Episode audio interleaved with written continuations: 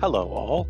It's Chris Hayden again. I am the pastor at Kindred UMC and one of the hosts of the podcast you are listening to right now. This week we have Ben McInturf, who was a uh, guest earlier on the podcast, but we had him back because we actually, after talking more with him, think we got his number type wrong. So you're in for an interesting discussion on uh, what it what it means to discover that you are not who you thought you were. Uh, as always, please check out our uh, uh, social media Facebook, Instagram, our YouTube live show every Sunday night at 6 p.m. And rate, subscribe, all that jazz. Uh, it all helps out a lot. And away we go. Here we are. We're good. Nice and awake. Nice and awake. We did it. I took a little cat nap, had a little sleepy times, and then realized like, oh, I better. It's getting very close to time.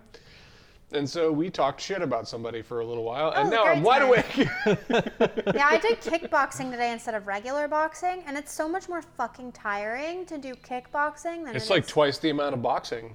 It well, it's just more like twisting and turning and like hip work.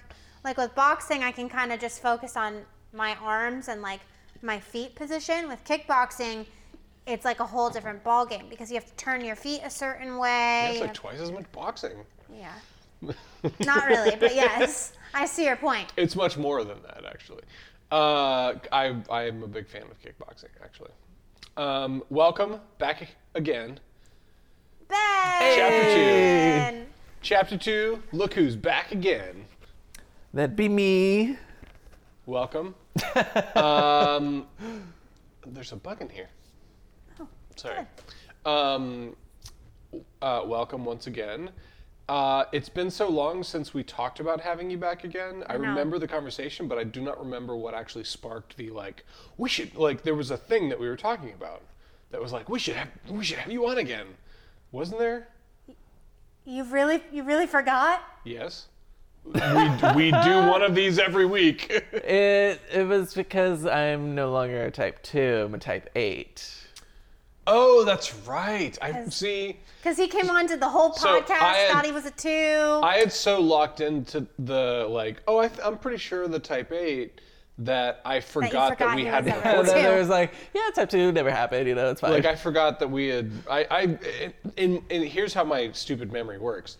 I actually remember that conversation and a lot because I think we had it on this couch even.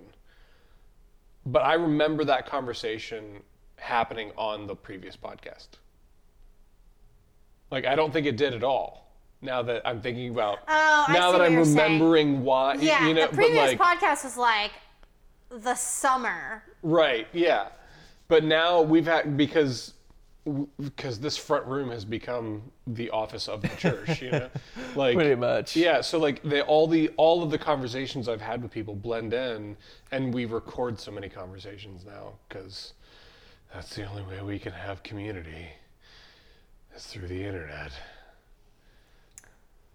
Well, alrighty Yeah, then. so God bless that. God bless that vaccine. The I sooner know it it's gets coming. here, the better. it's coming. I know some people who like have been. I know some people who are part of the Seminole County had the freezers and did like a test run of 3,400 vaccines or something. And if you were over 65, you could sign up to get the test run. I know some people who did. Nice. Oh, actually, that would be a really that person would be a really interesting podcast. Ooh, actually, I should lie about My- my age, and I think I could get the vaccine. My girl Deb Jepson. I'm gonna I'm gonna reach out to her, my old debate coach. She got it. Careful, careful about naming. It's okay. Matt Matt will get mad at me and, and edit it out. It's fine.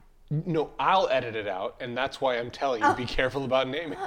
I'm just gonna name drop a bunch of names right now. I'll have to go back. Anyway, so Uh, switch from a two. you now have to text that person and see if they're okay. We, I'm sure they're Fine. I mean, we didn't say anything. I'm sure it's fine. But uh, you text them because I like I literally have to get in touch with every person that we name, okay. with the that's fine. exception of John Legg, whom I've just talked to you and was like, Lots of people like Hey, to talk about you on the podcast, my dude. "Hey man, you're the patron saint of Kindred UMC." So Yeah, he needs to come on the podcast. Anyway, that would be interesting. Anyways, two to eight. Yes. Why this way? I'm, before I even get into type Let's A. let's uh, let's talk about the journey. yeah, I want to hear from you what like what how how the how we got here.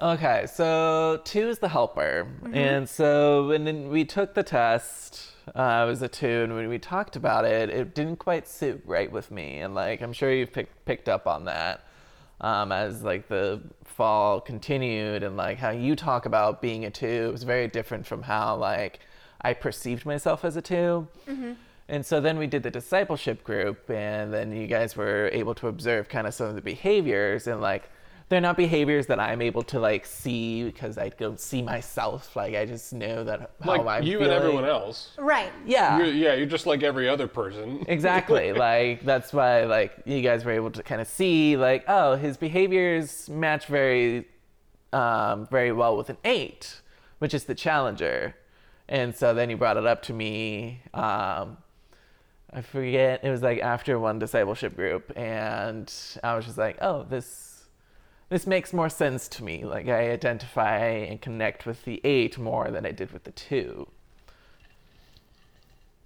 I remember. Sorry, I was swallowing. I was ready to jump in.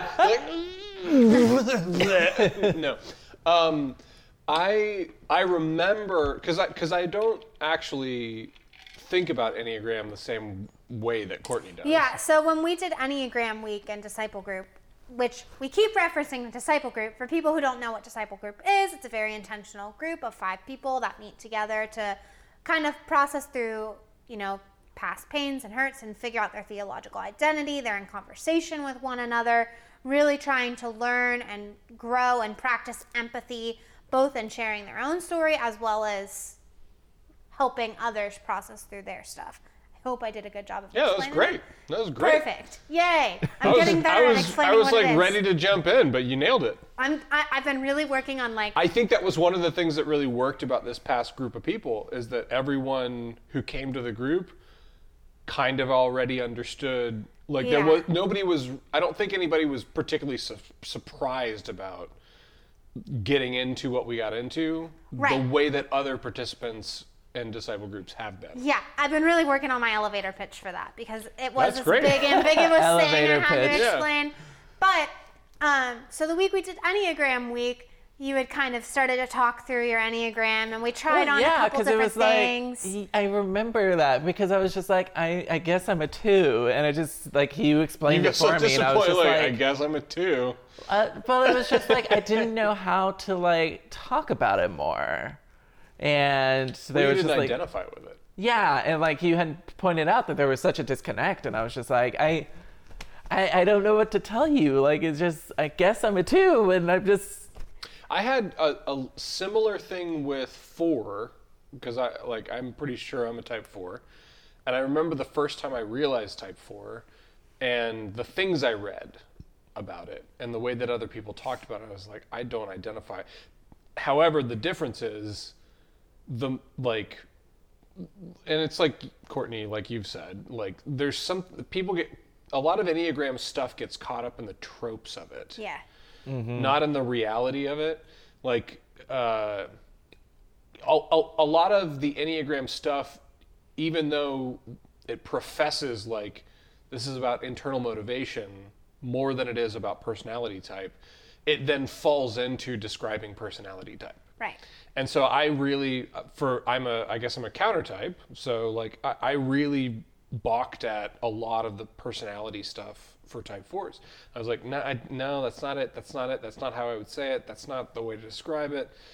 And then finally, like it, it was Courtney who seemed to understand the motivational aspect of it, who like described it, and I was like, that's it. I am a four. And I think we had a little bit of a an opposite reaction with you, where you were like, I guess I'm a two. And then in that in that moment of like going through all of the different kind of Enneagram types in the group, you we like we zeroed in on like, no, I don't think you are a two anymore. Yeah. And I don't even know if it was I don't even know if it was that day in that group. Well, I just I don't, I don't think, think that it was, was, even 'cause no said. one- it I think Ben kind of landed on like a, uh, maybe, I don't know. And I started very intentionally listening over the course of the following weeks for certain words and phrases because I was trying to figure it out. Not that you're supposed to type other people, but I wanted to like kind of help you Well, and see yeah, if I I could mean- offer any insight. And that's, I think you're pretty good at it. Thank you. I like it, it can certainly I agree it is a problem when people type other people and like corner other people. Like that is a problem and that is directly against the idea of what Enneagram is about. So like we do absolutely anyone listening who's into it, we absolutely need to caution against that. That's not the point of it.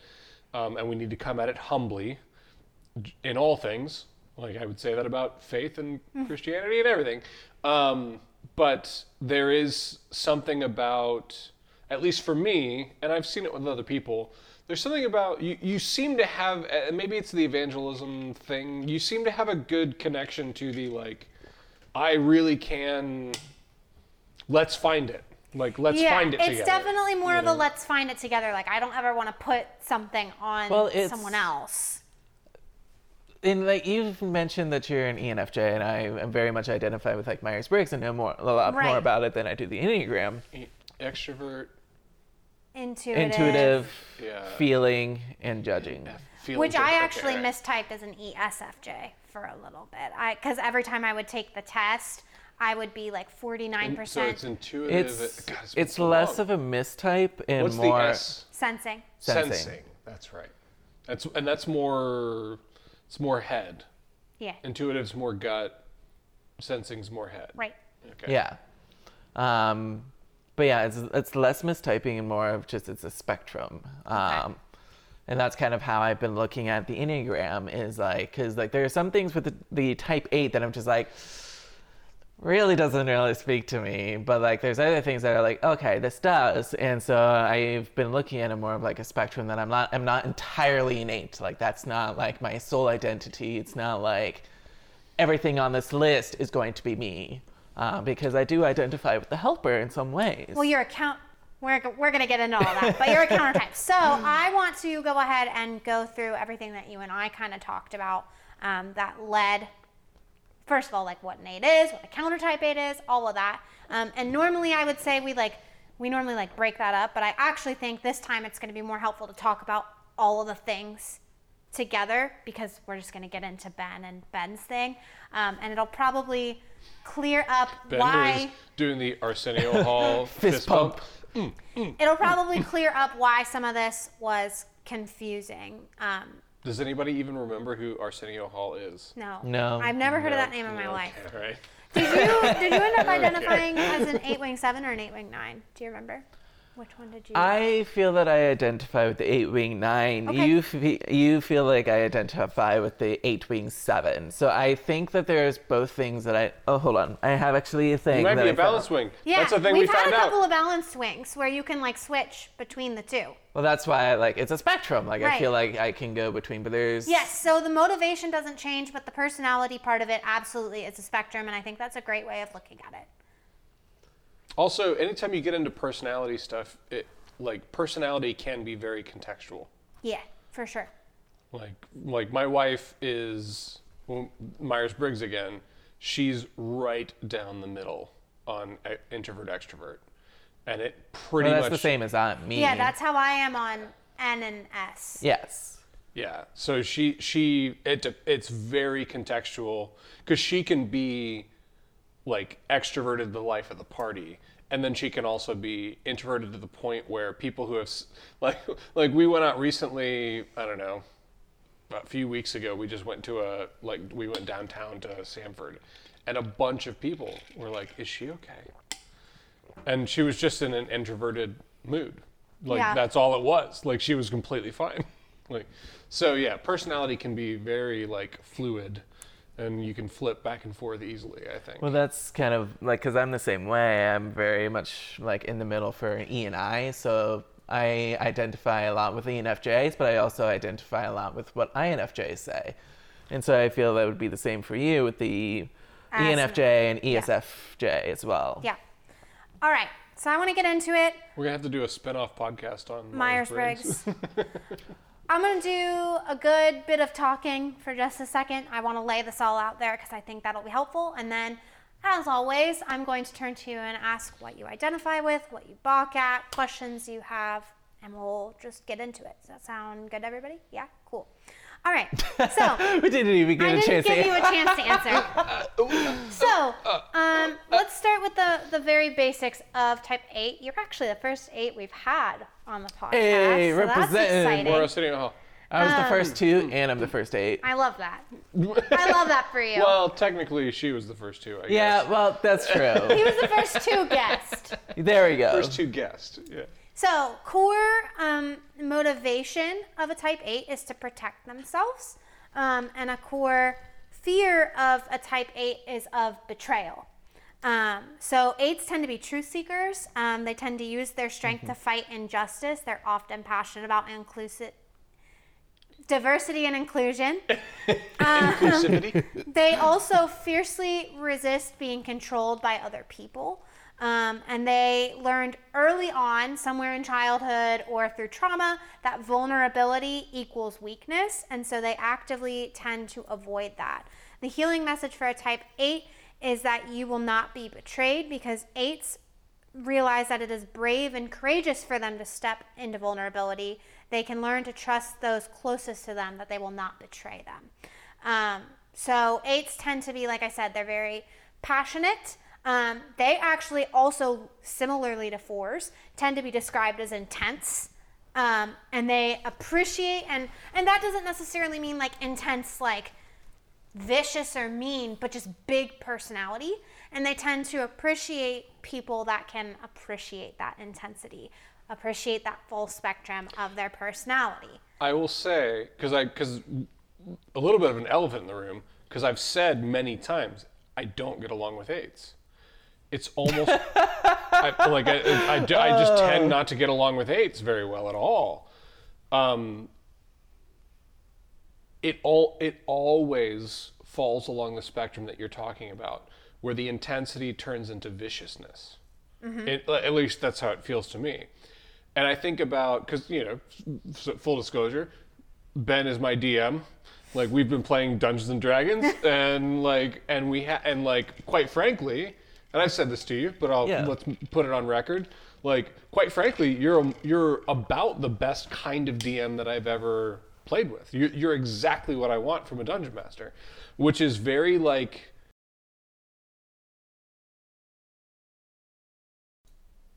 Okay, so once again, uh, my audio software has failed me. I'm not sure what I'm doing wrong in life, but it has. Uh, I was talking about that uh, Ben is a wonderful dungeon master, and I think it is tied to the intensity. Yeah. When I've had problems and conflicts with type 8s in the past, it's usually been intensity that's kind of focused in like like like ferociousness. It, it's like a it's like a you don't care about this and and I hate you for it. It's had that kind of edge to it. Um, but the intensity when you're like playing characters and like creating worlds and like telling stories and we're all having fun and playing together is is wonderful. Like you're you're I I'm, I hesitate because there might be other people that I've played with in the past that are out there right now. But like you might, I mean, like seriously, like you do you do an excellent job. I like, and you you're right up my alley for what I want from a DM. Yeah, I think thank it's you. that that passion, that zeal. I think that you know, and I'm not talking about you, but I'm all eights. I think that it might, while it might be perceived as edgy and bitey sometimes in certain certain situations, that comes from a place of either feeling like um, there's a sense of injustice or feeling like they need to protect themselves, um, feeling attacked. Uh, you got to remember, an eight's core fear is of betrayal, and so if they they feel like they're going to be betrayed, if they feel weak and exposed, like that's not an easy feeling for them to lean into and embrace. So I think that coping mechanism of walls up or sometimes biting is a protective barrier rather than a like purposely trying to hurt anybody else. Yeah, yeah. I'm I thinking think of it- other examples though, where it doesn't feel that way. Well, I think um, if I could speak a little more into it, the intensity and passion, can be channeled in healthy ways and it can be channeled in very unhealthy ways. And like for me my personally like i am a very big feeler. Like i'm an enfj like there's that f in there. Very big feeler. And i have very strong emotions. And like i can react to uh, certain instances and have very strong emotions but like one of the things that i've noticed throughout my life is that i've seen those strong reactions and I've seen other people react to it as like, oh, this this is a lot. This is very intense and I've kind of learned to like not show that in a way. Like I can internally feel it and like acknowledge that it's there, but I won't necessarily react externally to it. If that makes any sense. Yeah. Yeah, absolutely. It's interesting to me because passion and intensity are words I would actually use to describe both of you. I think you can be very passionate. I think you can be very intense. I think you can be very vivid and imaginative. As- Also challenging. Like I Yes. like I see it come across as challenging. but I. I think that you guys almost like like you you both definitely those would be words I would use to identify both of you. It's interesting to me how differently it comes out. How so? I have to think now. I have to think. Um, Ben, you are one of like the biggest fighters I know, and I don't necessarily mean that in like a like defensive like er way. Gonna beat someone up. But- Just kidding. Yeah, you Ben's very uh, a violent and imposing and so aggressive. I think your muscles. like passion really comes out when you see someone hurting, or when when you see someone kind of singled out. You're very much a It's so well. You we've literally talked about like your kind of one of your like not dream jobs, but dream job areas would be in like advocacy, basically. Yeah, you're a defender. That was act- the word I was going to use is an advocate, a defender. Um, whereas Chris, for you, I see it in a much more like creative way. It's funny because I like I have a streak in me for sure that I feel and often similar to what you're saying, Ben. Uh, I'm pointing to Ben, everyone. Uh, similar to what you're saying about like feeling something internally and then having to actively decide to behave differently. Yeah. And one of what the it, it's st- for me it, it's bullies. Anytime I meet a bully, and anytime I think someone is trying to jump the line or something like that, uh, like fairness, justice, like I it. First of all, the idea that I'm just going to ignore it and let it go by is a non-starter. There's no fucking way I'm going to do that. Like I am going to address it.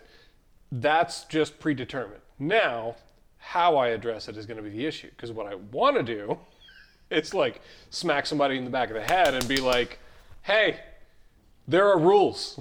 like, people are ahead of you. Like you're sharing this world with other humans. Consider others." Like, Yeah. and I feel that very strongly. And then what I instead have to say is, I don't know if you noticed, but people are lined up. And what I want to say is like, why didn't you fucking notice people are lined up?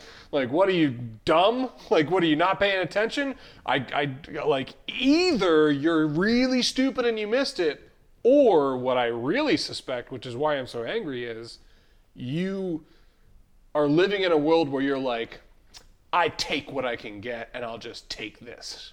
And I'm like, mm, not while I'm here. Like, you know, I will not permit it. And it, it is like, it, there's a, is, it's a serious edge in me that I have a hard time. So it's like one of the places where I, I don't know. I, well, do you identify with that? Like, do, can you, I can you connect with that, or do you like, or do you dif- differentiate from it somehow?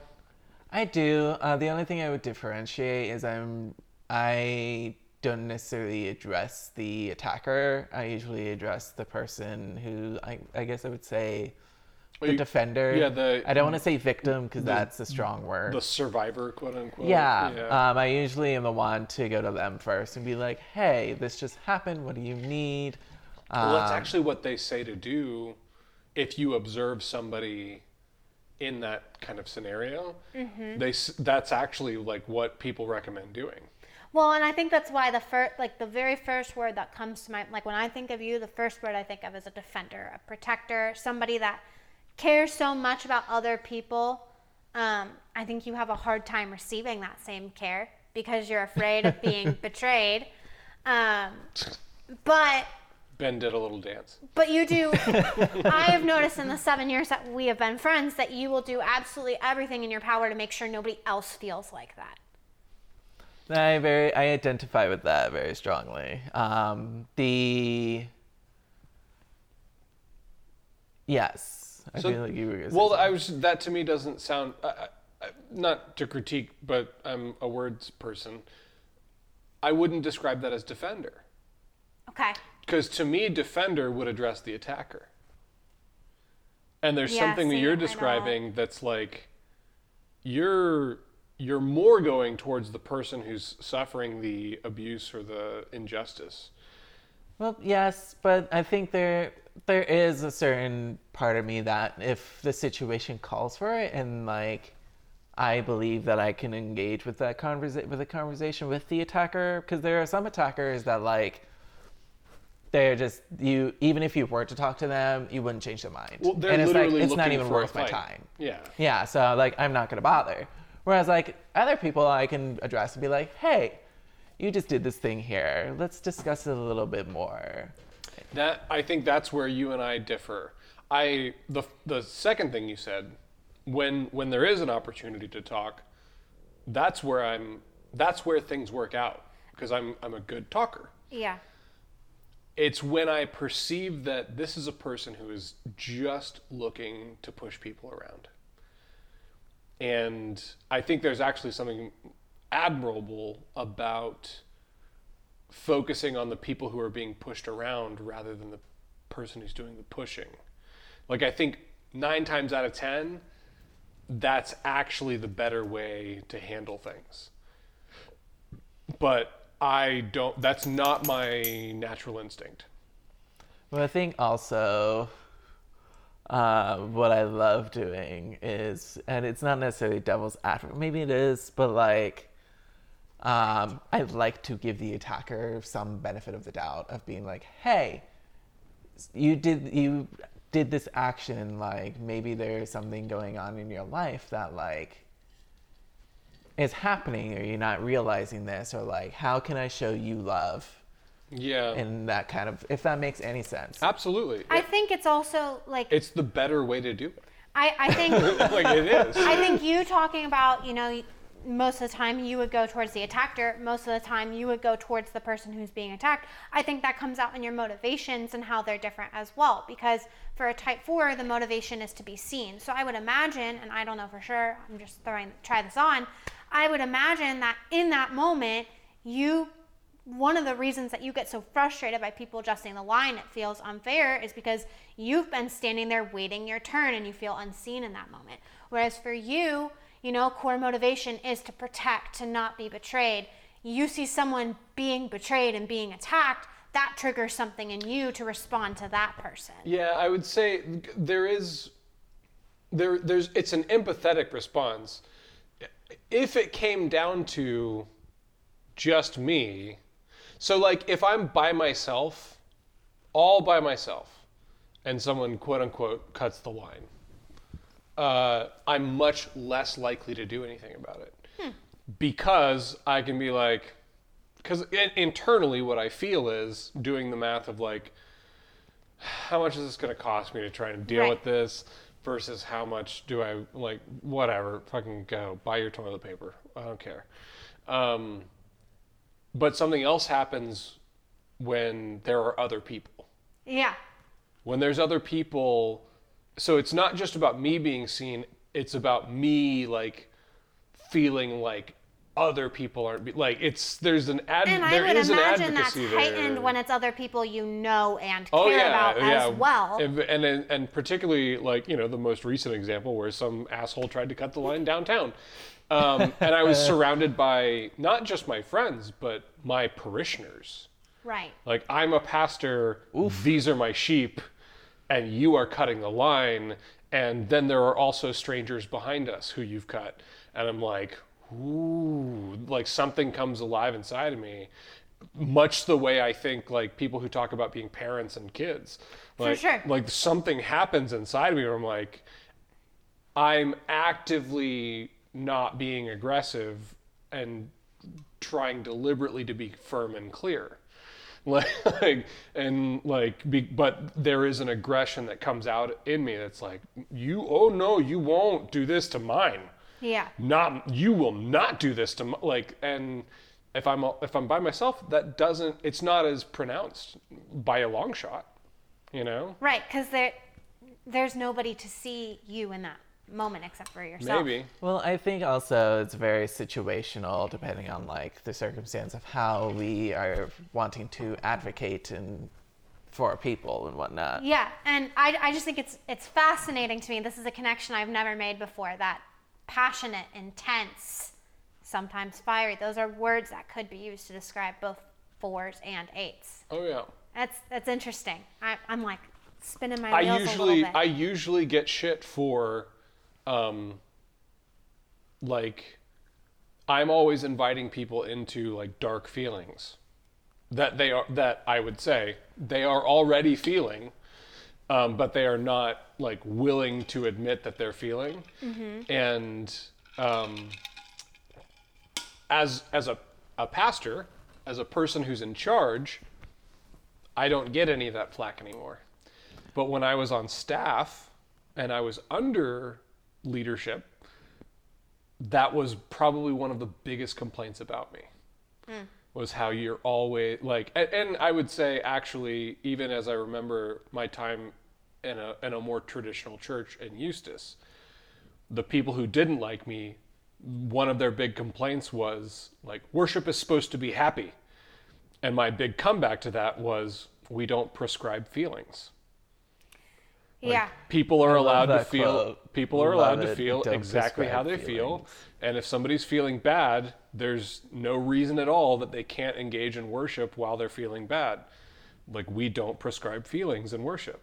We give pe- like there's plenty of lament, there's plenty of anger, and there's plenty of like all kinds of there's fear, there's anxiety, there's all kinds of feelings all over scripture. There's no reason that if a person is having a bad day and woke up feeling depressed that they should exclude themselves from worship. What now? it's fine. I'm watching it. I'm watching it. We're Oh, stupid good. technology. But but yeah, that I so that's been uh, something that I like people don't it's also something that people enjoy about me and it's earned me a lot of like um, camaraderie and loyalty when I've been in that place too. But I've certain kind of types of people have really hated me for i mean for lack of a better word they've just hated me for the fact that i'm not up there going like god is good all the time and all the time god is good like Right. mm, yes technically but like let's talk about how it feels Well, I I relate to that a lot because I'm very much a person that I like to know like the deeper things that like people go through. What are you feeling? What is life like? What is your relationship with everyone? And then blah blah blah blah blah. Like I want to know those things, and like part of I feel like being innate. Yeah, like it was pretty cold today, and like, how do you think the Cowboys are gonna do? Like stuff like that, right? No, absolutely not. Like I do not give two shits about Hey, man. surface level talk. It- like, you know, you know what? It got cold there for a second, and now it's kind of warm. What's that about? Let's talk about it. well, no, well the thing, well it's like, I I don't mind like surface level conversation. Like I understand it has its place. Like we're not gonna have deep conversations while we're at work. Like if the environment doesn't call for it. But like, I like. But part- then let's be silent. That's how I feel about it. I mean, I I guess. I mean, it depends on the level. Like if you're talking about how the Cowboys are doing, I'm not gonna be able to help you because I know nothing about football. So, Right? Yeah. but. Like, Um, I don't know what to tell you, buddy.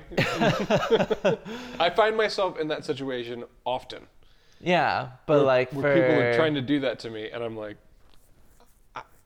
you're barking up the wrong tree. I got nothing for you. Like, do you want to talk about what happens when you die? Because I'm all ears. Let's go for it.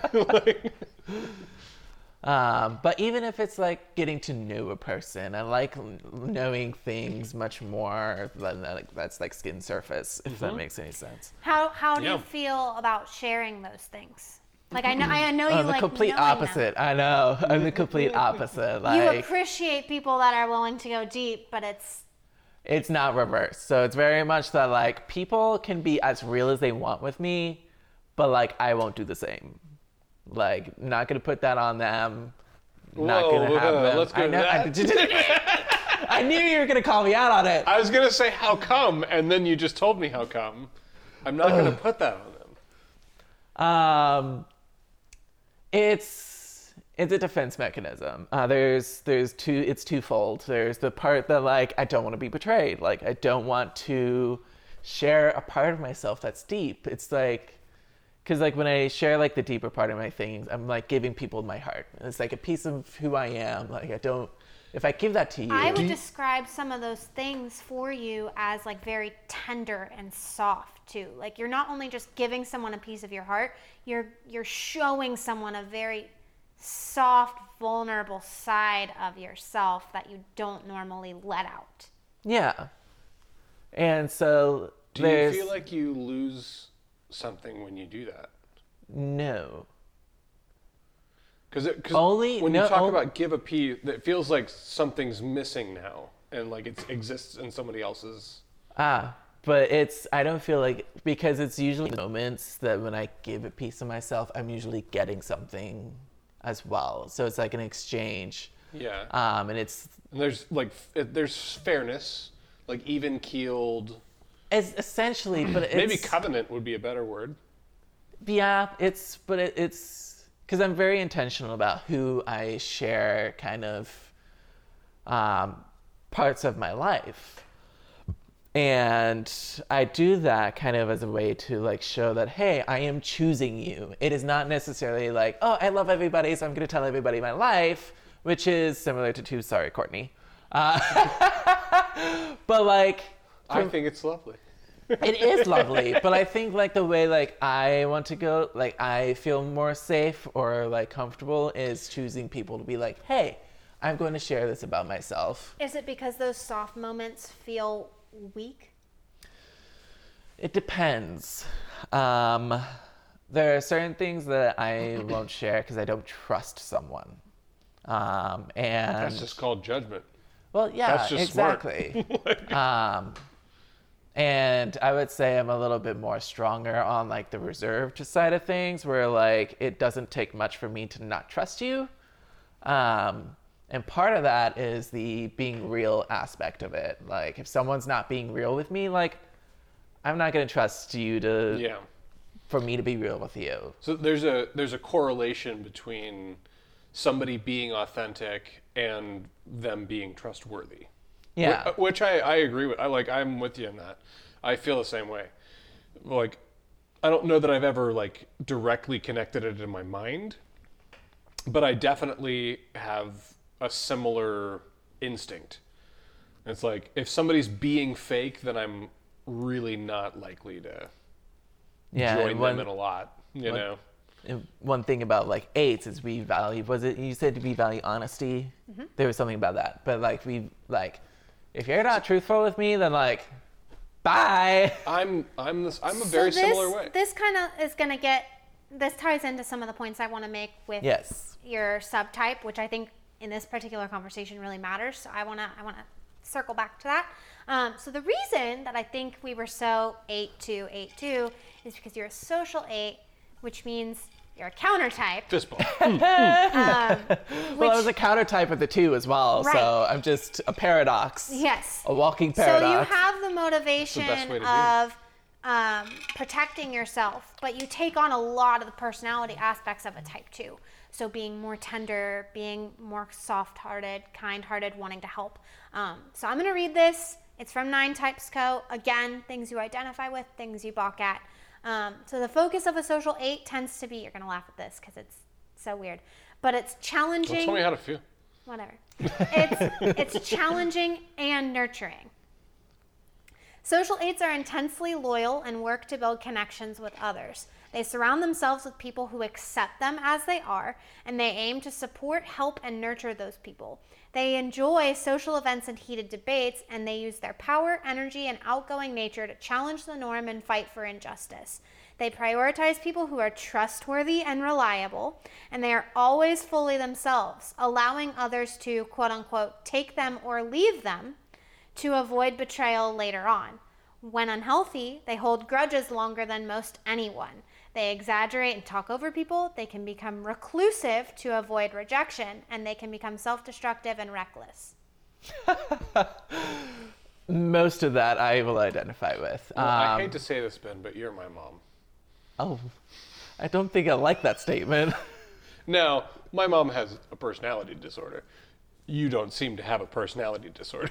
like, but uh, a lot of that tendency, and I'm, and I'm specifically thinking about when she, kind of before it was in full swing for her, when she was like functional, and she was, you know, she was like a corporate, you know, she was an earner and like navigated life fine, you know. Um, what you just said, Courtney, d- describes her, and as I'm listening to it, I'm like, holy shit, that's Ben.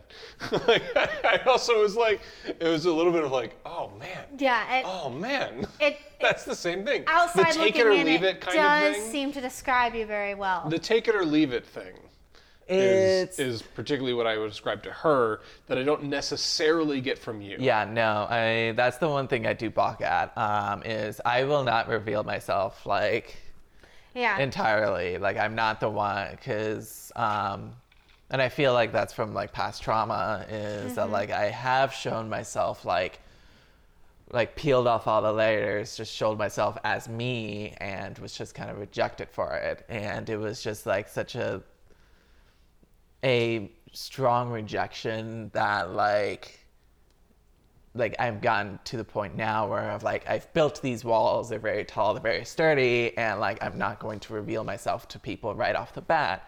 They have to prove themselves first. I, Um, so it's trustworthy and reliable. But I also am very much like I'm not necessarily going to cut off someone from my life simply if they don't exactly like a certain aspect. Like for instance, homosexuality. That's a a uh, topic that like I've had interactions with people that are like, you know, I don't necessarily believe in it, or I don't necessarily think that it's um, that God likes that. And I've gotten to a point now where, depending on who it is, like if it's someone that's super close to me and like had said that, it would hurt a lot. Uh, but like other people who are a little farther than that, um, it's like, okay, like I'm going to respect your beliefs um, as long as you respect mine. And like we have that kind of a mutual understanding. And it's not necessarily like, okay, so you're not taking this, okay, bye. If that makes any sense. But you also wouldn't open yourself up to those people. Oh no, they they would be very much like I'm just not going to share as much of my life with them because one, they might not even like it because homosexuality is kind of a big part of it. So Yeah, well, they're yeah they're making an overt statement about, hey, that part of you I don't like. Well, all right, we're probably only going to be acquaintances. yeah, yeah, like, eh, I uh, mean, fair enough. Yeah. But uh, you stay over there, and I'll stay over here. yeah. Um, Was there anything in that that you really like identified with? shoot, you said a lot and it's all gone out the. Um, the what did you? What was the first part you said? Intensely loyal, work to build connections with others. I do identify with intensely loyal because I am the idiot who, like, if once you have earned my loyalty, it doesn't matter what you do, like, I will still keep running back. And I think that's part of the I would say even to your detriment. well, like, no, that's what I was going to say. It was like part of those past traumas of like, um, like even after all that, like I still have this intense loyalty of like, you know, if they ever needed anything, like they can give me a call. Like I still care about them very deeply, and like it, they had never gone back to me or they never like reached out for anything that they needed or anything. It was very much just like, okay, this is over. Uh, but I still held that mentality of like, if they did ever do so, like I would still drop everything to go and help Yeah. uh, which is not exactly a healthy response, but like that's just like the level of intensity loyal that And I think the counter side to that is the grudge holding. I do have some aspect of a grudge hold. Um, it's hard to explain a little bit uh, just because it's kind of a paradox where like I could be very intensely loyal to someone, but like they they fucking mess me up. Like there there's this conflict in me where I've, like I will see like all these things that they have done that are wrong that have hurt me like so deeply, but I'll still you know chase after them and be like, oh, I still love you. Please love me. Like we could be best friends still. I would even describe it, you know, you and I have had some conversations about like, you know, ways that I may have hurt you in certain ways or perceive that I had hurt you. And it's like, I wouldn't even describe it as like when you hold grudges, I don't think it's that you push people away. I think it's that you have a harder time letting go of the thing that that, that person did to hurt you. Yes, I like that you brought that up. Um, because yes, it's like a nagging thought, and I think it- it's um, I call it a fatal flaw uh, in people. Like if I'm going, if I'm trying to build like a stronger connection, and like there's like this one instance where like I don't think they fully accepted me as me, or like in some way or form of like how I shaped it to fit that mold, like. I, it's just it's there it's nagging it's like a thorn in my side that i'm just like i i can't get rid of it because i keep thinking that they're going to betray me because of this singular event because of whatever had happened Do you so? So my instinct with that kind of thing is to is like air it. Let's talk about it. Like let's get into it. Well that's that's the that's where i withdraw that's where i'm like walls But that's built. hard because it's like it's the soul bearing kind of vulnerability thing. Yes, it might feel weak. It's allowing it's allowing that person to potentially pour more salt on the wound that's already there. Yeah, um, very much so. And I think that it also comes back to because like I want to, I like to build walls to protect, my- to protect myself. Um, but it's also to protect others. There is also that aspect that I have a strong thing of like, I have seen how my past actions have affected people. I've seen, I've had conversations with people where like we've had a debate, we've gone back and forth and had that conversation of like airing it out. But the things that I hurt loudest and the things that I remember are the things that I did to hurt them. And like, so, thi- so this is a unique thing. I don't I don't know of anyone else that I've ever talked about this with. But your your feeling of I have to protect other people from me. I, I genuinely Yeah, I haven't heard that described that way. I'm I'm very curious about it because I I don't Well, it's it goes back to kind of my defender aspect where like I want to protect people. I want to make sure that they are thriving, that they're striving. Um, and like I know that um, one of the ways that I can be intense sometimes is like if I don't feel it or if I don't like for instance the I love you. Like if someone says I love you to me, I'm usually like thanks, I care about you too. like I can't respond with I love you. Like there's something about it that just like like awesome sauce. Exactly. Awesome. but that that hurts people because it's like, well, Well, yeah. you don't love me either, or it's it's like that. Definitely not ready to say it. Yeah, and like I noticed that like that that aspect hurts people, and it's like I don't want to say it because everyone just says it. Like I feel like it's just thrown around like it's candy, and like great, like if you love someone, you can say that they love them. But if I'm going to say that I love someone, I want it to like have weight. I want it to hold power. I want it to be like, yes, I love you. And not just be like, I love you. Like, if that makes any sense. Yeah, I think power. I think you and a lot Yeah. of people feel that way. What? I think you and a lot of people feel that way. Yeah. In Uh, fact, I think most people, at least in America, like most westernized Amer- uh, English-speaking folk, feel that way. Well, the, the problem is, like, with me being the, the challenger, like, we can be close Like, like I've had people who have been close to me in the past, and I still couldn't say it, or like I would challenge them on it. They'd be like, "I love you," and they'd be like, "No, you don't." How come? I don't. It's. I'm not entirely sure, to be honest. I think part of that is just like building the walls. I don't want to give that person more power to like have that to turn against me and be like, "Oh, I love you," but then turn out that you actually didn't, and me believing that I loved you, and then like you don't anymore. Like Yeah. it, it has happened in my past, and like having that kind of trauma, and it's just like. Does so is there is there room for So here's one of the things that comes up for me in that. Is love eternal? it's loyal if that makes any sense so in a way Is yes. loyalty eternal? i want to say yes Okay. well that's So- well The thing is, is i approach I- loyalty I, as think internal That's, I I mean like this is a little mechanical, but I think this I think there's something in the the way that your feelings about love work out. This is this is a difference that I'm observing between you and me. I have no problems at all like with the idea that I can love someone for a certain amount of time and then not. i do not like that whatsoever Right. I think that's hate it I think that's a piece of it, uh, and that's why I think that's what allows me to more freely express love for for people. Yeah, and I wouldn't identify with that necessarily, but I do throw out the words I love you like it's candy frequently. Like I'm very like I love everyone all the time. And I feel very hurt and very like sad when later those friends like decide they don't love me back or they want to move on with their life or whatever.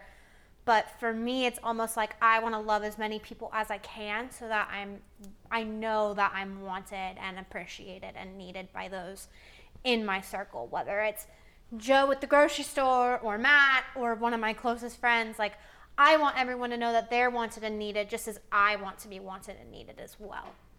It's a very enfj trait is very much like that desire of love and like having a much bigger understanding of what love could be and like wanting to implement that um and so and I want to go back to the power thing for you because I heard you mention that word a couple of times. What's, Okay. What?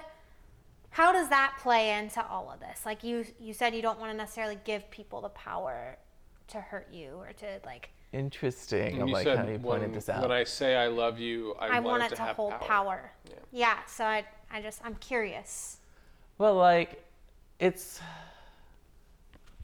like if I because like when I love people and like when I let people into my life, like I am very intense about it. There's a sense of loyalty. There's like, I don't know how to describe it without it sounding romantic. Like, like let's take Lord of the Rings because Lord of the Rings is one of those things that I'm just like ah, I love it. Uh, but like the Fellowship of the Ring, like if you've read the books, not don't the movies kind of does it, but like if you read the books, there's a, well there's like a certain in- intensity of like friendship level that they have. Like Samwise walked from the Hobbiton with Mr. Frodo, like all the way to Mordor, and even when uh, Frodo couldn't walk anymore, and he's like, I can't carry it for you, but I can carry you. Um, and that it's it's that level of He's the real- intensity he's the that actual like hero of the movie. yeah, it's like that's that's the intensity of which like I want to love people. And so like once you get to that point, like you can bet your ass that like I'm gonna be like if you're going through life, I'm gonna be there with you. Like there was a moment in time where I had a friend who said that they had cancer, or like a doctor said that they had cancer. He got like a second opinion and it ended up being like a hernia so it wasn't like anything major. But like just like he was very upset that like the doctor had said cancer he might there's the potential for cancer like that's and like Yeah, it's a big deal. it's a big deal. And i was like you know i'm with you to the end. Like we will do whatever it takes. Like i will walk with you through this and like that's kind of just like and this was like a friend like a very close friend it wasn't necessarily like oh we're lovers it was like very close and that's like the intensity of which i want my friendships to be mm-hmm. For you, friendship, I, I definitely get the sense of like that eternal. Like, if you let someone in your circle, they are in your circle for life. Like, and if they were to leave, that would be absolutely, utterly, completely. it would be devastating yeah like that's that's how like my that's kind of where my trauma comes from is like Yeah, I was gonna, that's that's really hard because at least in my experience, that's just not how it's not how we- friendships work at all. exactly Like all of my friendships, with very rare exception, and I would say that I'm very lucky that I even have friendships that kind of supersede that a little bit. Like I have, I have a handful of people. Although I have a handful of people who I'm very connected with that will that our connection is beyond proximity. You know, like I've got John Wright, who was a guest on the podcast. Yep. He like he's in a different part of the state, but he and I are still very much friends. John Legg, like I'll I'll be forever indebted to him, and he will be like he'll just be a close friend forever. Period. Uh, I there and then I could name others. I don't want to just go down a list, but like, but I've also all of those people that I could name don't go back to like high school or college. Like they're adult friends. And then I think about people that I would have said that about. Excuse me, as I'm burping. Um, that I would have said that about in high school. And I don't even talk to them anymore. And or maybe in college, and like like there are.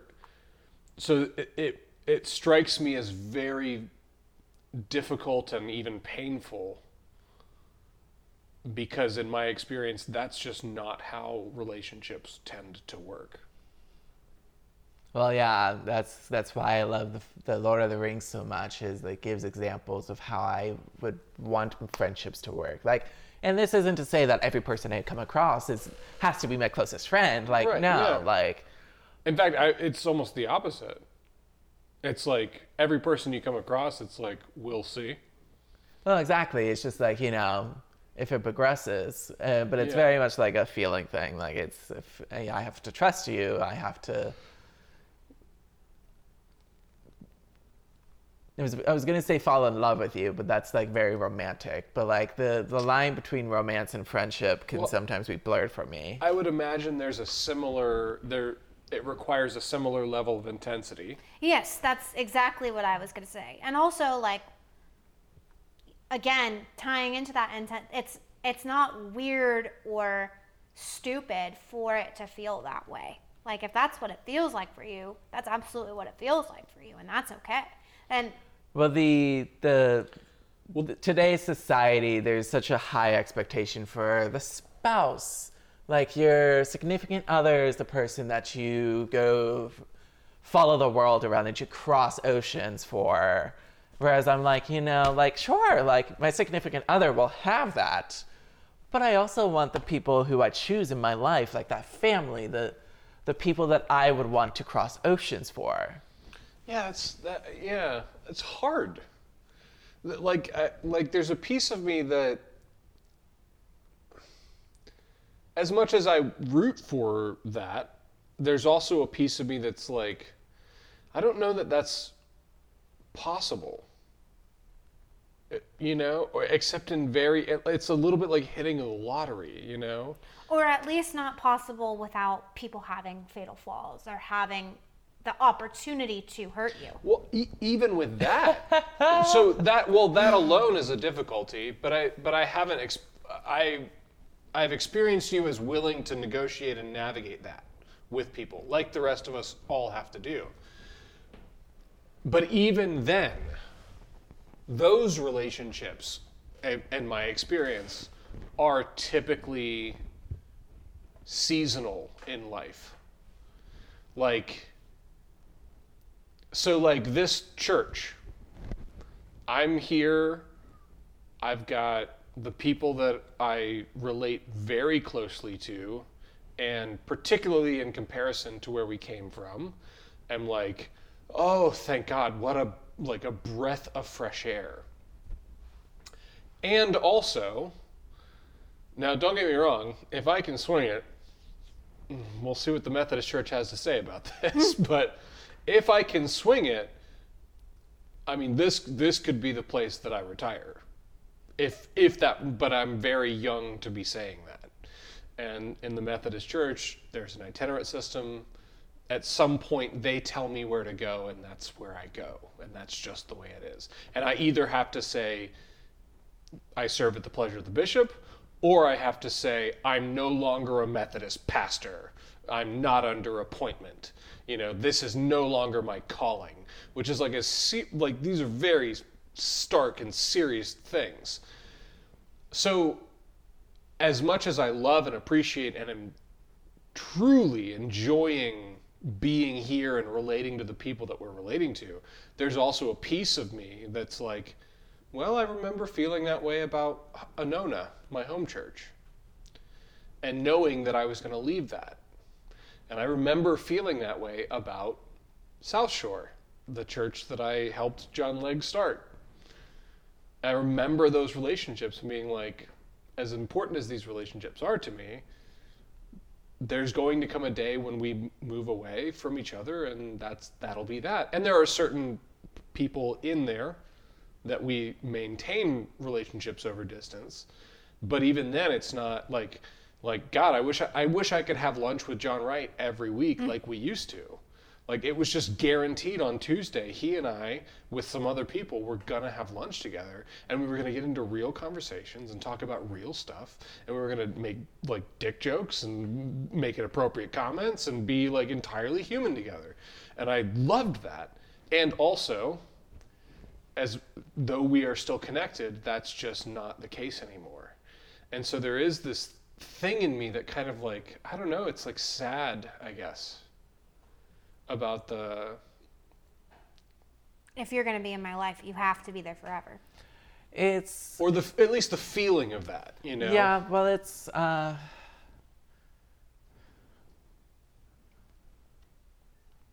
I don't know how to speak more into it. I think it's just like, and like well you don't i mean you don't have to explain it by any means Yeah, no, you've done a good job of articulating it actually So Like, actually, I think something that would be helpful here. Um, I want to tap into inner child. Um, we, Okay. We've we've talked a little bit about inner child stuff on some more recent podcasts, and it's it's brought to light some interesting conversations. And it seems inner child of a type eight is a type two, um, which I actually think will add a lot into this particular. Conversation. Have you listened to Okay. the uh, the songs He listened to the two song when we did the last podcast. which one made you cry I actually listened to the Type Eight song, and that one I felt much more connected to. oh really Yeah, Yeah. nice. so preston the other host on our live show and who's been on the podcast a couple times uh, had a theory that like maybe it's your inner child song that makes you cry No, because two definitely makes me cry. well two makes me cry too though Well, I feel like Well, two is your stress number, so Well, I think two makes me cry for you more, more Yeah, often than not. maybe. like, but one makes me cry, well, one is your growth number and I don't have any ones in my life that are. and that your I inner know. child. I, Well, so like the inner Okay, child so. I want to I want to on. read I- this. you guys talk. I'm going to refill a beverage. Does anybody want anything while I'm up? I'm good. I'm good. Okay, I'm going to set this down. Hopefully, it Here, won't- I'll wait to do inner child till he comes back. So, I can hear you. okay, Go, go ahead. I can hear you. what were you gonna say? Oh, when I listened to. Type Eight, well, I well I listened to the Type Eight, it was like it was two, there were two themes that were going on, and it was just like I identify with both of them. Like it's this conflict. It's like this, this need for both of those to come out, but they just it's ah! Yeah, wanting to wanting to have that loyalty and that love and that never-ending friendship while also feeling like you can't show that part of yourself because if you show that part of yourself, then it feels weak and there is again risk of salt being poured on wounds that are already there.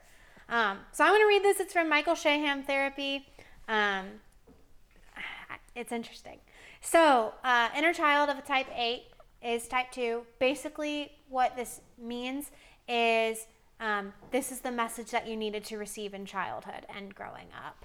All right, let's Um, hear it. But I think it ties into this conversation we were just having. So, within the tough and no nonsense eight, who delights in testing his grit and that of others, dominating and controlling life and triumphing over any adversity, lies a needy, clingy, and lonely little two ish soul child who is desperate to be loved and held.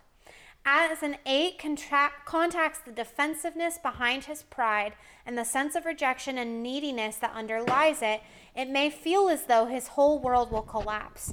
He has done everything he can to not experience these quote unquote weak places in his soul and often feels that he will not survive if he allows them to emerge.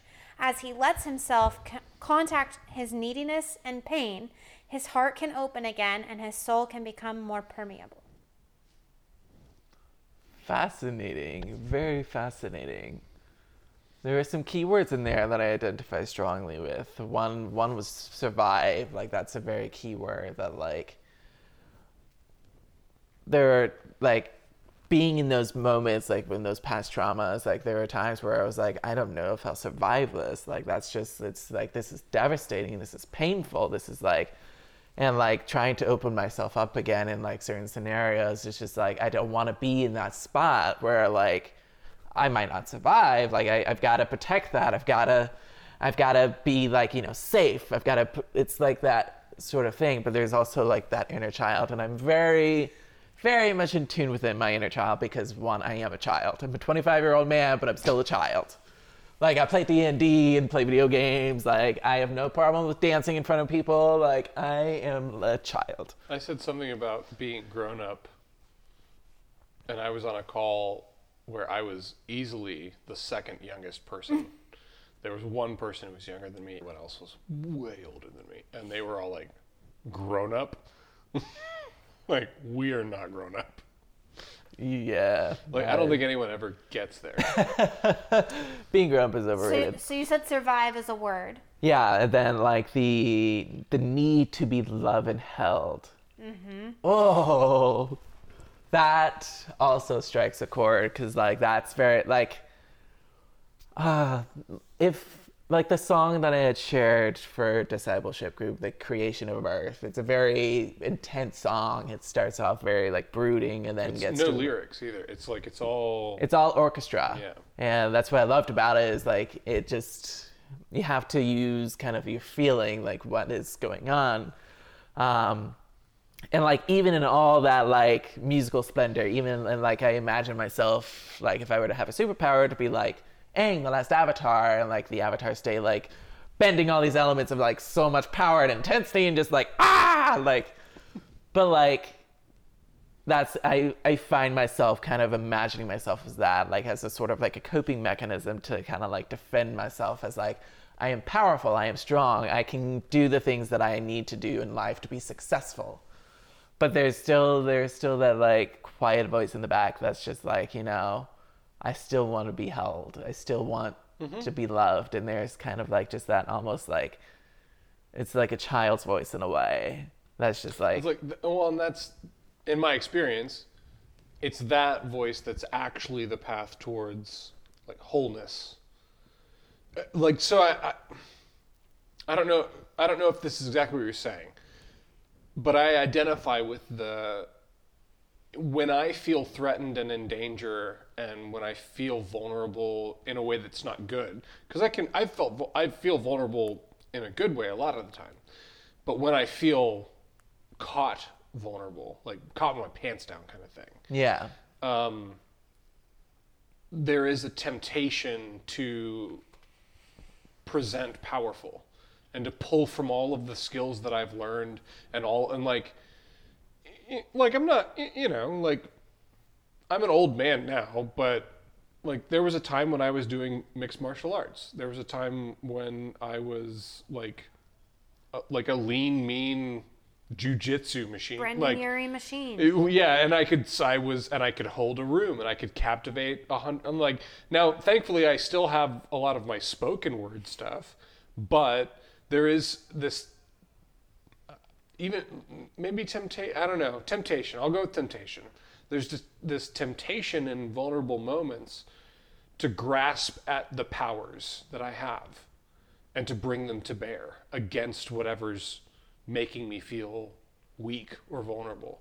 And it's, I mean, it goes back to the cutting in line thing. I don't, I don't present with like, hey man, you're cutting, no cuts. Like this isn't fair. I don't present that way. Yeah, I what I what I in fact what I did in that example was literally I just presumed that that person wasn't doing what they were absolutely doing and I just stepped in front of them and pre- and proceeded to order. And then when they and then let them start the conflict and when they started the conflict, I didn't de-escalate. I escalated and I started trying to make a fool of them. And the, the thing I started saying was, you're going to threaten violence over a hot dog. Like that's what that's your move. You're going to threaten violence in front of all of these people. You're going to hit me because of a hot dog. Like and there's a little bit of like, oh, pe- like but that even that's a game. Even that's uh, like a a front. Because what I'm doing is I'm not actually engaging this person. I'm trying to publicly shame. It's it's like a taunt in a way. It's Yeah. just like, oh, you're gonna hit me? You're gonna hit me? Try it. Come at me. Yeah, and there's something, and like, and I, and another part of the thing that was influencing that is I'm, I was a head taller than this person. Like I was much bigger than this person, which I, in hindsight, I think that's what, because this has started happening for me more and more often, and I think it's because I've gained weight. I'm wider. I'm not like a scrawny guy anymore. I'm like a wider guy, and I'm I'm tall. I'm six three, and and now because I'm don't I've lost my hair. I shave my head, and I'm like bald. I'm like a skinhead, bearded, wider, big guy, and now suddenly people are starting to like be more aggressive with me.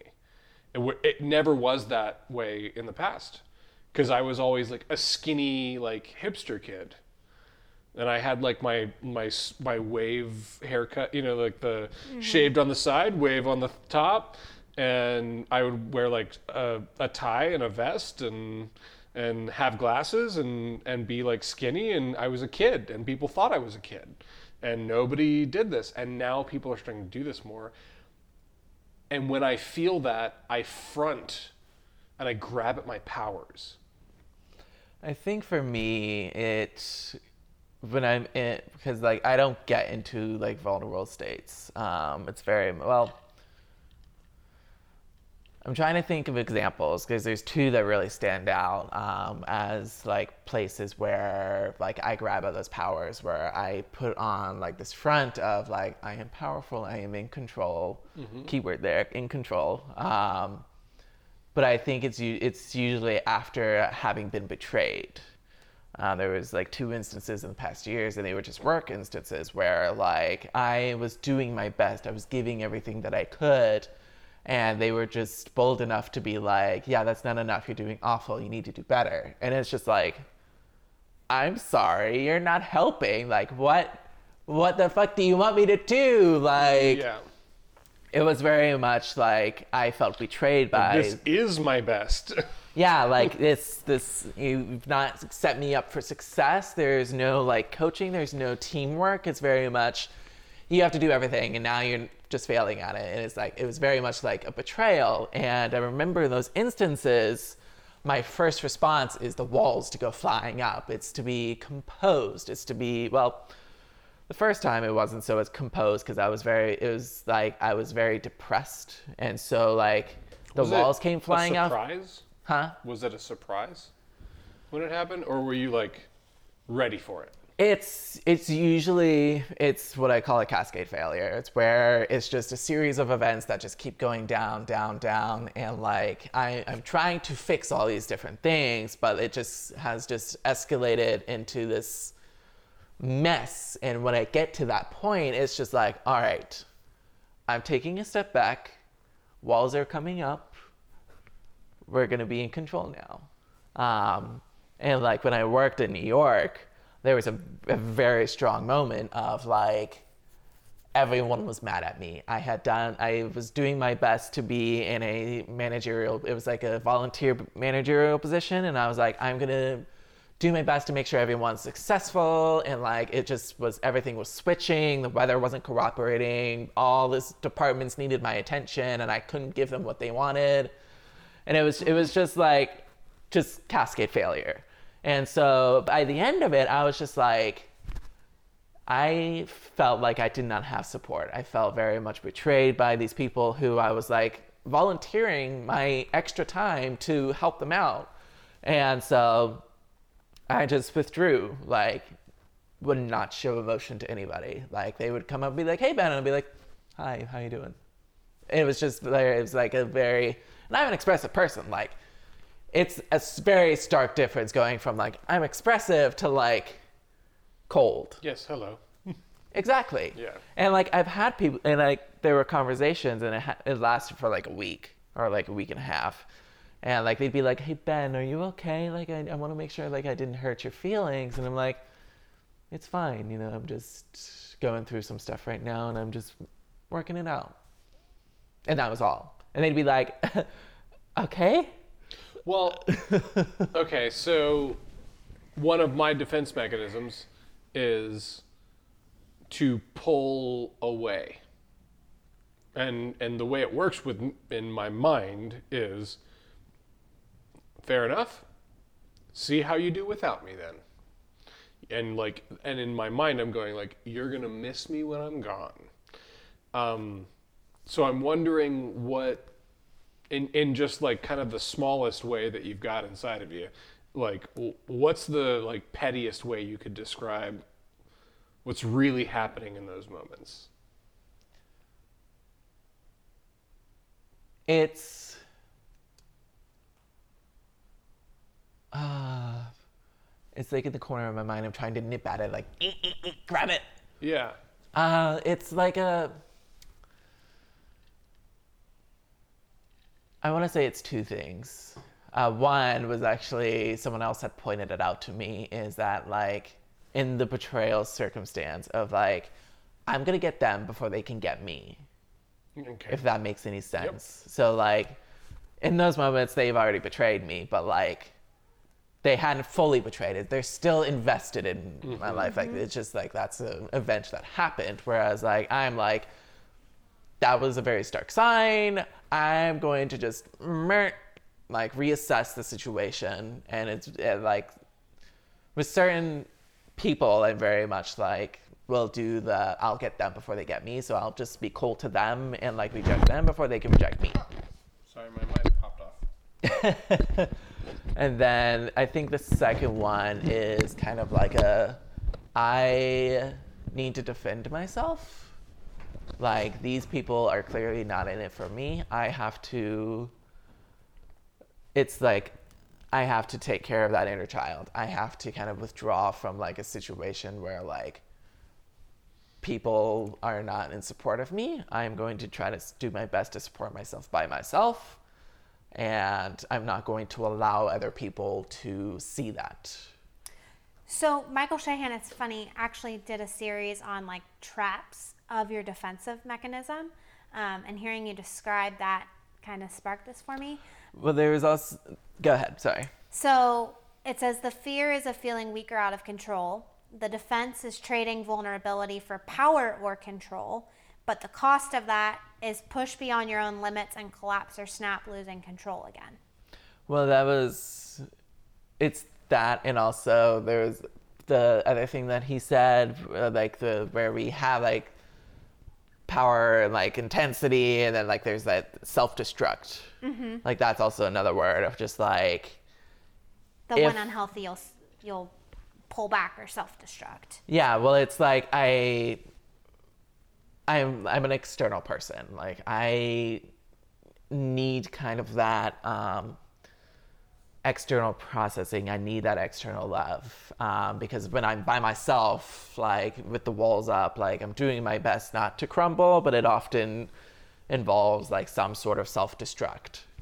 Um, and so like that's I relate to that. Like when the walls do come flying up, it's just like, oh,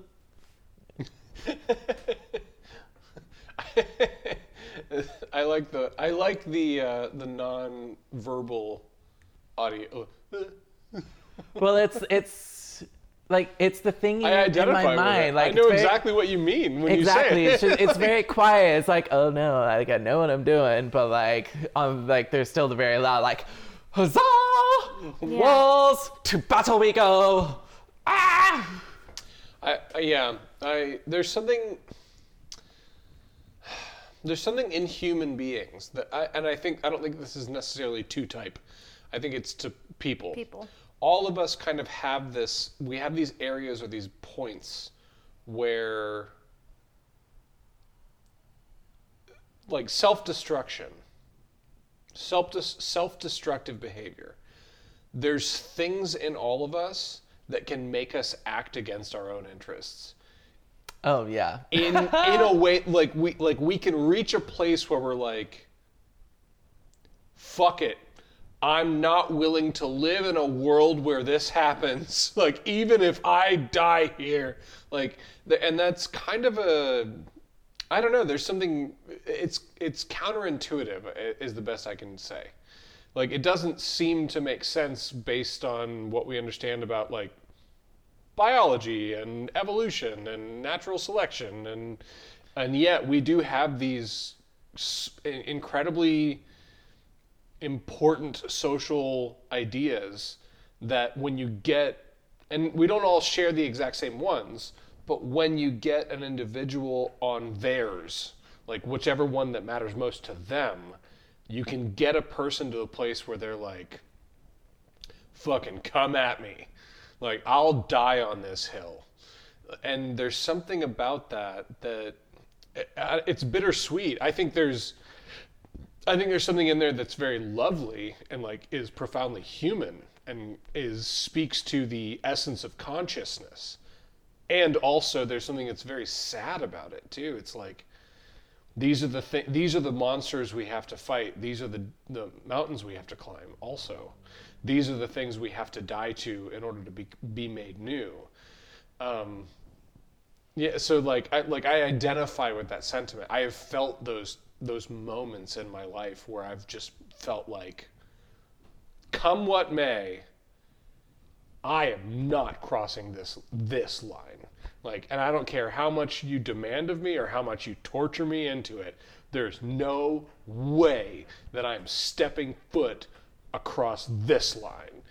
And again, the, our best stories, our best examples from history are rooted in that idea. And also our worst ones are too. like the worst, most tragic, most horrifying stories in human history are also rooted in the same exact thing. Like, and so I, so I, you know, I, I don't really have a point here other than just like, would you look at that? You know, like, Well, yeah. Well, like it's like as part of being an ENFJ, we f- are very deeply feeling people, or at least with me, I'm a very deeply feeling person, and so sometimes when in those cascade failures, it's like I have all these emotions, I have like this intensity, and it just goes out like a wildfire, and it just burns. Everything's burning, and like, but like as with all wildfires, like it dies down, and you're left with like the cinders of just charcoal trees and stuff. But like, and there's just like this quiet peace in a way of just like. And like that goes back to my inner child, or like I imagine myself as Aang, the uh, Savitar, just ah wildfire. And then after it's all said and done with all the destruction and the the, the cinders and like stuff like that and it's just like quiet there's like that inner child that's like i just wanted to be loved and hugged. And then like new life breathes as i kind of rebuild from I get the sense that you feel something beautiful in that destruction too, though. well that's well that was the point because like with every wildfire new life breathes it's like it's new it's a new forest like nuts new ferns like new ways for it to grow yeah, the the challenge in that is, what about the people in the forest? Well, I've never they- imagined it. they with all dead people. well, I guess, but like I've never. I Well, to to extend the metaphor to what I think you're you're talking about, it's the it's you know uh, when a connection is budding and somebody messes up or does something that feels like a betrayal to you that's i mean correct me if i'm wrong. This is all i'm saying it like a statement. I do mean it as a question. Okay. W- so when that happens that's when the walls come up and that's when the like burn it down intensity can come Uh, no.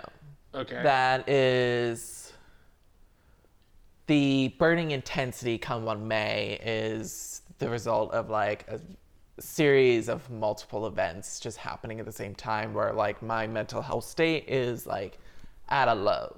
And like it usually involves people. It's usually I've been betrayed and like I don't have any I don't have a support system. And like when I'm down, I like to have a support system be like, "Hey, can I talk about this?" or "Hey, this happened. Can we play board games? Can we can I get out of like this situation?" But like when I'm alone, like one of my biggest fears is being alone. Like I don't like being alone. And so like those like fire burning and like that's another thing like it's I like identify with that. Oh, that was my that was my biggest uh, source of pain. When, like, when, and particularly when I was going, when I was going through a divorce, and the reason I was in a relationship that ended in divorce is because of my fear of being alone. I shouldn't have been with that woman in the first place. yeah. I was just with her because I was afraid of being alone.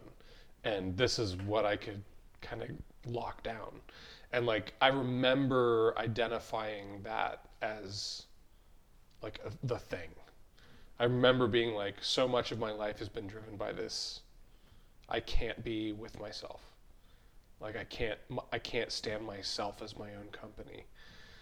Like it, there, it's hard to describe uh, although I th- uh, it's not that hard to describe because I think a lot of people understand exactly what I'm talking about. Oh yeah. I'm There's sure. like a there's like a, an acute emotional pain to it, like that that borders on physical pain. It, it's it is uh, like it's people who don't have it can't understand it, but it's really difficult and painful and existentially like dreadful. Well, I think it's it very much varies on like a person's experience. Like some people have been like surrounded by people their whole life, and they've had people to kind of go to in those situations. Uh, but there's others who've had experiences that they can't share with others, or they just feel very alone. And that's like I think the key word is when they feel alone. They can have like a million other people, but it's when they feel alone. That's kind of where like Well, there's a difference between knowing people and having like friends mm-hmm. in a real sense, having like comrades, like a fellowship, the what you were talking about earlier. Like, because I had, I've always had friends. Well, yeah, but I'm, I'm more focused on like the feel alone, because like even in those like situ in that like cascade failure situation, I still call them my friends. I mean, mm-hmm. they were, we like we've gone through stuff together, and like, but it was just like I felt alone. That was the the key word. That's where that's how I get to those spaces, is when I feel truly alone. Like I don't have anyone to go to. Like there's just like there's some there's a barrier in between me and them that I had built or they had built or like something. I was gonna say, do you feel like you build those barriers? I feel like it does mostly come from me. Um, there are a couple situations where like they also probably had a barrier. Like there's there might be like two walls between us or like something like that. Mm-hmm. Uh, but like in the instance of like a, one event happening between me and another person doesn't instantaneously insta- instantaneously combust into flames. Like I'm not that quick, but like it will very much like I, I like a bridge. Like I'm not quick to burn the bridge right off the bat. It's more mm-hmm. like, do I need to downsize this bridge? Like, does this bridge need to go from a highway to maybe like a sidewalk? Like, like I put that into the question. Um, Yeah. Sorry, uh, there was something. There was something you said that made me.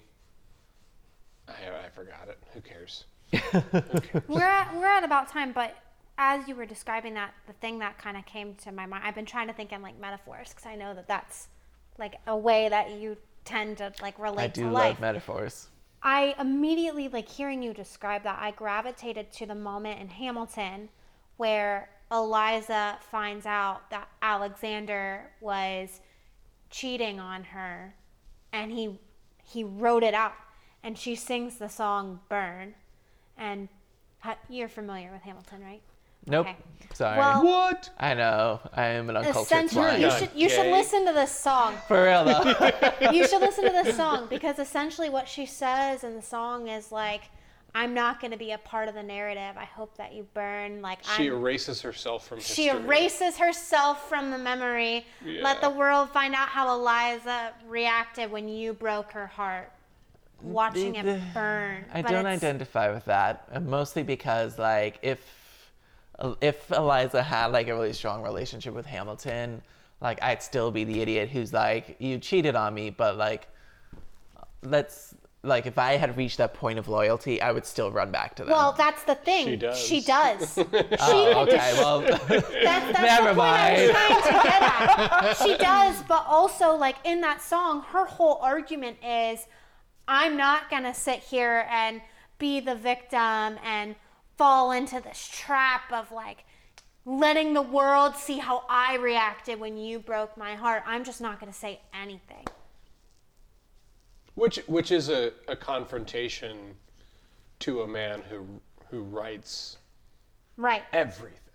Right. Oh, it- oh, okay, that makes sense. I she's, like, she's she picks a very pointed and personal way to exclude herself from like From the narrative. yeah yeah it's the like you because he literally wrote down their whole affair and publicized it Before he told as her. a preemptive Wow. as a preemptive way to get ahead of the story so to speak and then and her response was okay then from me silence which is Which like is- hearing you describe like these well that's you should listen to the song because that's like i think of how like powerful you should watch the that show everybody yeah. should watch the show. But I think not to jump on a bandwagon but it really there's a reason for it. It's a it's a really great show. It is it's very good. really good. But i think of like how powerful that moment was and also how like sad and devastating listen to the song. I think it encapsulates some of what you're talking about pretty well yeah. Um, it uh, we are we're right at uh, an hour and a half of actual recorded because we did lose some. yeah Fucking not much we only lost like just a a minute little, just a bit. Um, excuse me, wrong pipe. Uh, we always end up in by cheersing. Uh, anything come to mind? I'm always happy to lead. As Go. I, as I Oh, often do. cheersing. Yeah. Ooh, I've got a good one. Or at least I'll, I'll throw it out. You might not like it, but it's like, Oh, I'll tell you. here's to surviving in a world where I miss you doesn't mean I'm coming back, and I love you doesn't mean I'll stay.